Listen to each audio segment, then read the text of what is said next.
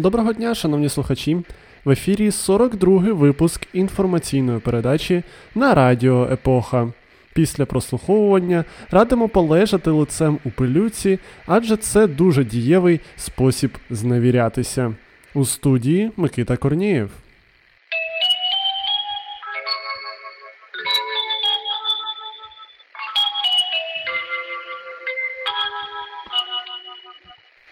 У Верховній Раді з'явиться посада діджитал-директора. Його головним обов'язком буде освітлення роботи ради у соцмережах, в першу чергу у TikTok. Зокрема, цей спеціаліст буде знімати відео про роботу парламенту та окремих народних депутатів, а також приймати в якості гостей значних TikTok інфлюєнсерів. За інформацією видання Бабель, скоріш за все, посаду діджитал-директора обійме хтось зі слуги народу.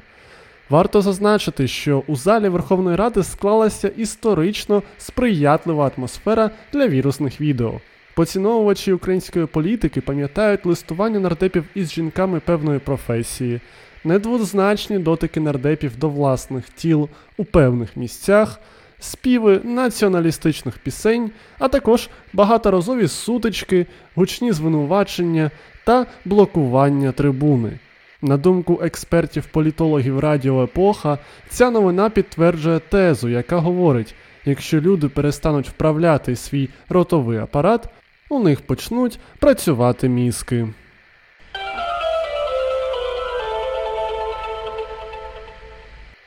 Продовжимо тему.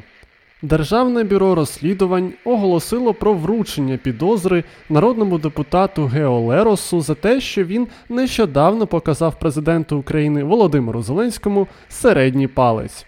ДБР аргументує, що депутат продемонстрував зневагу до загальноприйнятих норм моралі і соціального оточення, а також мав на меті, цитуємо, створити власний медійний та політичний образ, підвищити власну медійну впізнаваність привернути увагу засобів масової інформації, суспільства та інших політиків до своєї особи.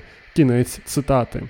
Тепер нардепу бешкетнику загрожує штраф до 4 тисяч неоподатковуваних мінімумів, арешт на строк до 6 місяців або обмеження волі на строк до 5 років.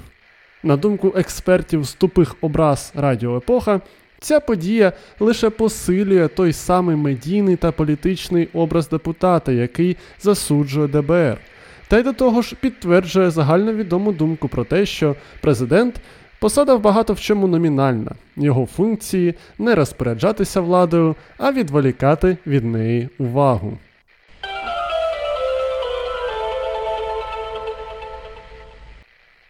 Українські збройні сили можуть отримати на озброєння бойових мобільних роботів.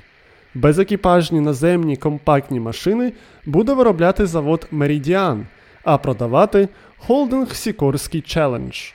Використовувати роботів будуть для розвідки, вогневої підтримки, розмінування та логістичних завдань.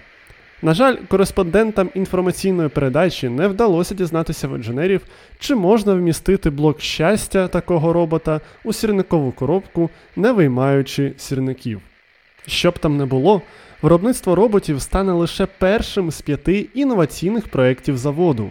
Зазначається, що в майбутньому науковці та інженери працюватимуть над проектами протидії ворожим безпілотникам, розмінування територій за допомогою дронів та створення економічного електродвигуна.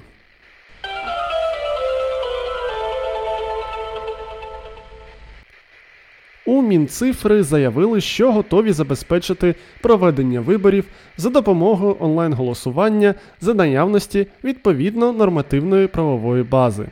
За словами заступника голови міністерства, все більше країн схиляються до такого формату виборів, а пандемія коронавірусу стає ключовою складовою цієї тенденції. Втім, при імплементації такого рішення важливо врахувати довіру та готовність виборців.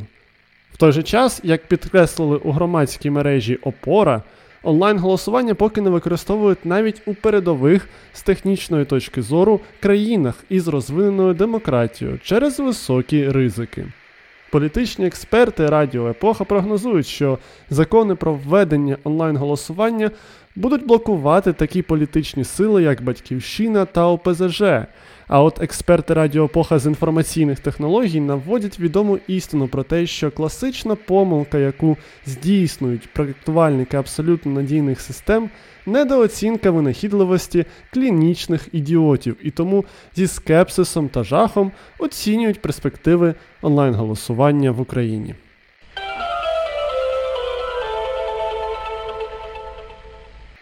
Наостанок кілька коронавірусних новин одним рядком. У Міністерстві охорони здоров'я категорично не рекомендують змішувати коронавак з іншими вакцинами. Ще півмільйона доз вакцини AstraZeneca довелося утилізувати через те, що в партії сплив термін придатності. Мешканець Миколаєва вимагає 1 мільйон гривень компенсації за моральну шкоду, яку спричинила перевірка ковід сертифікатів. Кожен десятий українець серед тих, хто не хоче вакцинуватися, прийняв таке рішення через страх стати мутантом. У Шепетівці довелося госпіталізувати з ковідом місцевого злодія, який за деякий час до цього обікрав цю ж саму лікарню. У Івано-Франківську шість поліцейських екіпажів затримували водія комунального автобусу за відсутність маски. У Олександрії поліцейські прийшли до вчительки антиваксерки прямо під час уроку. У Полтаві антиваксери штурмували місцеву лікарню, бо вважали, що показники госпіталізації є завищеними. Їх заспокоювали фотографіями з моргу. Дві працівниці Мукачівської міської ради користувалися підробними ковід-сертифікатами для можливості ходити на роботу.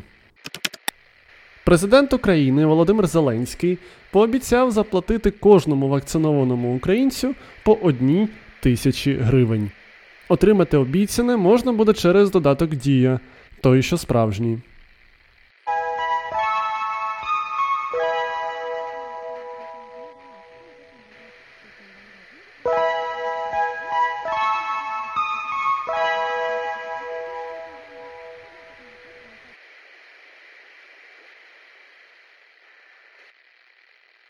Продовжить тему з новинами з Європи наш спеціальний кореспондент Василь Полянський.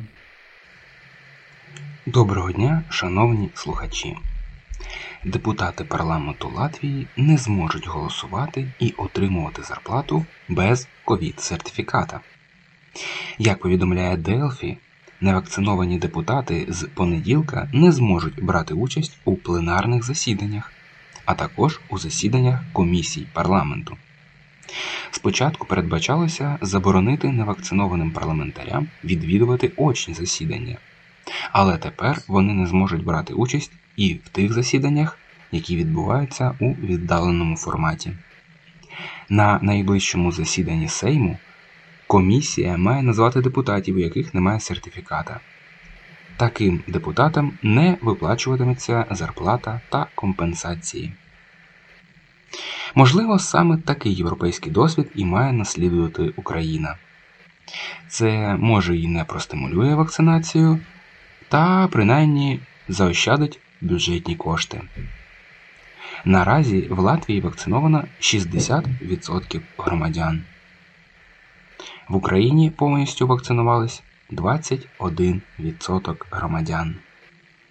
З вами було Європейське бюро Радіо Епоха. Нехай щастить.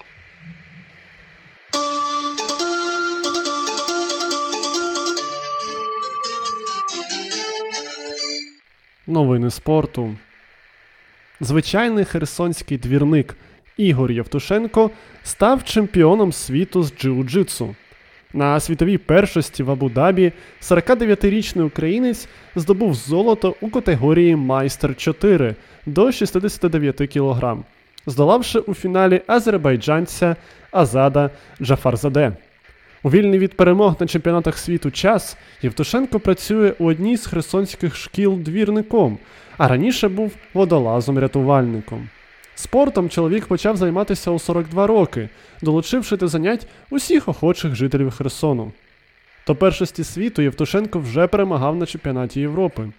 Цікаво також і те, що заявитися на чемпіонат світу міг у буквальному сенсі кожен охочий за умови заповнення заявки та наявності коштів на поїздку, тому взяти участь у всесвітньому турнірі Ігореві вдалося завдяки фінансовій допомозі небайдужих українців. Медаль Євтушенка не стала єдиною для українців на першості. Золото також здобув Євген Касьяненко у категорії до 120 кг, а з бронзою у категорії до 77 кг додому повертається Валерій Пахай.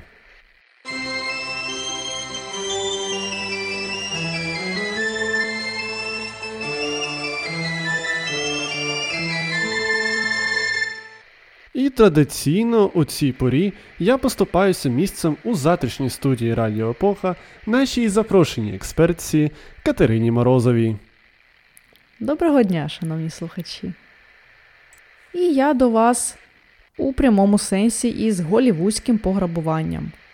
Нещодавно у місті Клівленд, штат Огайо, було розкрито пограбування банку 52-річної давнини. У 1969 році касир банку вкрав 215 тисяч доларів і втік до іншого міста. І за життя його так і не спіймали. Пограбування сталося у липні 1969 року. 20-річний касир банку Теодор Джон Конрад наприкінці робочого дня вийшов з пакетом із де було 215 тисяч доларів, що за сьогоднішніми цінами еквівалентно близько 1,7 мільйона доларів. Зникнення грошей помітили лише за два дні, коли в понеділок Конрад не з'явився на роботу. І ні, Конрад не зупинявся у придорожньому мотелі Бейтс і не став жертвою чоловіка з розщепленням особистості. Конрад просто поїхав до Бостону, де у передмісті і проживав наступні 5 десятиліть під вигаданим ім'ям Томаса Рендала. Причому мешкав чоловік неподалік від місця, де знімали його улюблений фільм, який, до речі, був про пограбування і називався Афера Томаса Крауна. Розкрили грабіжника, як ви зрозуміли, не одразу, за допомогою некролога в газеті буквально минулого тижня. Слідчі зіставили документи, які Конрад заповнював у 60-х, із документами Рендела, зокрема про банкрутство до Федерального суду Бостона у 2014 році. І таким чином з'ясували, що це одна і та сама людина. Однак затримати грабіжника не вдалося, оскільки у травні 2021 року Конрад помер від раку легенів. На момент смерті йому був 71 рік. Також цікаво, що одним зі слідчих за цією справою був Пітер Еліот, що був сином слідчого, що й вів пограбування 50 років тому. Поліція шукає жінку, що закохана в левів. Поліція Нью-Йорка розшукує жінку, що пролізла до виставки левів в зоопарку Бронксу. Жінка принесла їм квіти та сипала у бік тварин грошима. Порушниця встигла втекти до того, як її помітили працівники закладу. На камерах спостереження видно, що жінка у білій перуці, червоній сукні та шалі з леопардовим принтом тримається на відстані від левів, однак махає їм букетами квітів та сипле у бік тварин купюрами. Також чутно, що жінка каже левам, що скучила за ними та ще повернеться. Такий випадок відбувся вже не вперше. У 2019 році стався власне аналогічний випадок, і, ймовірно, це була та сама жінка. Експерти радіо епоха з невизнаних наук готові допомогти поліції звузити коло підозрюваних. Шукати треба серед тих, хто народився з 23 листопада по 22 грудня, адже саме жінки-стрільці складають ідеальну пару левам.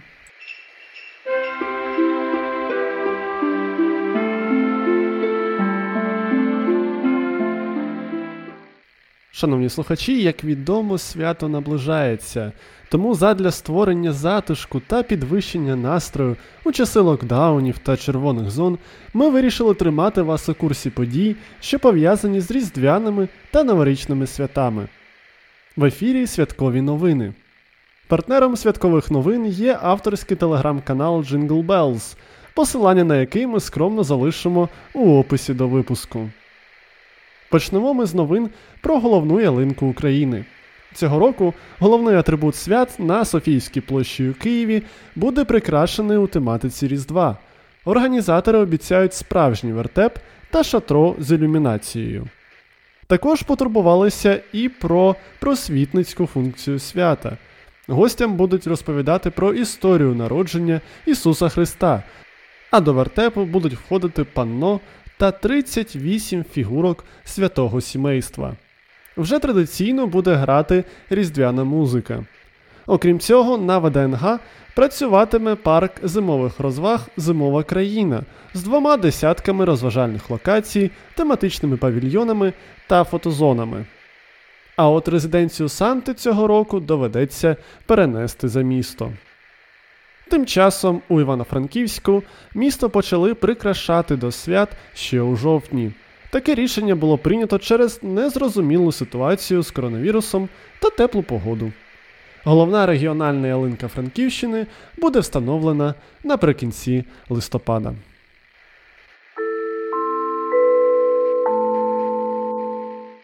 Подія тижня. Алло, алло, говорить Харків. Сім, сім, сім.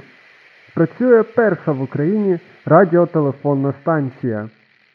Саме це повідомлення пролунало 16 листопада 1924 року о 19.00 з вуличних гучномовців.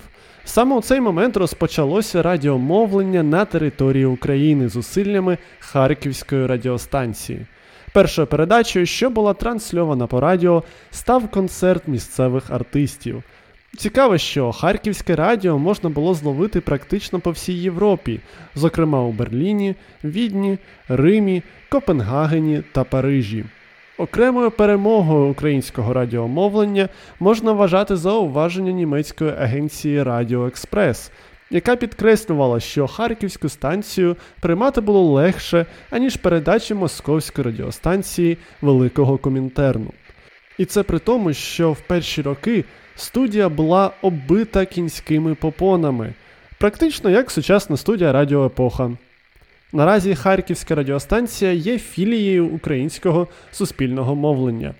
А якщо ви, шановні слухачі, бажаєте допомогти Радіо Епоха вийти на рівень суспільного або ж знайти інший власний рівень якості та кількості контенту, чемно запрошуємо вас на наш Patreon, посилання на який можна знайти у описі до випуску.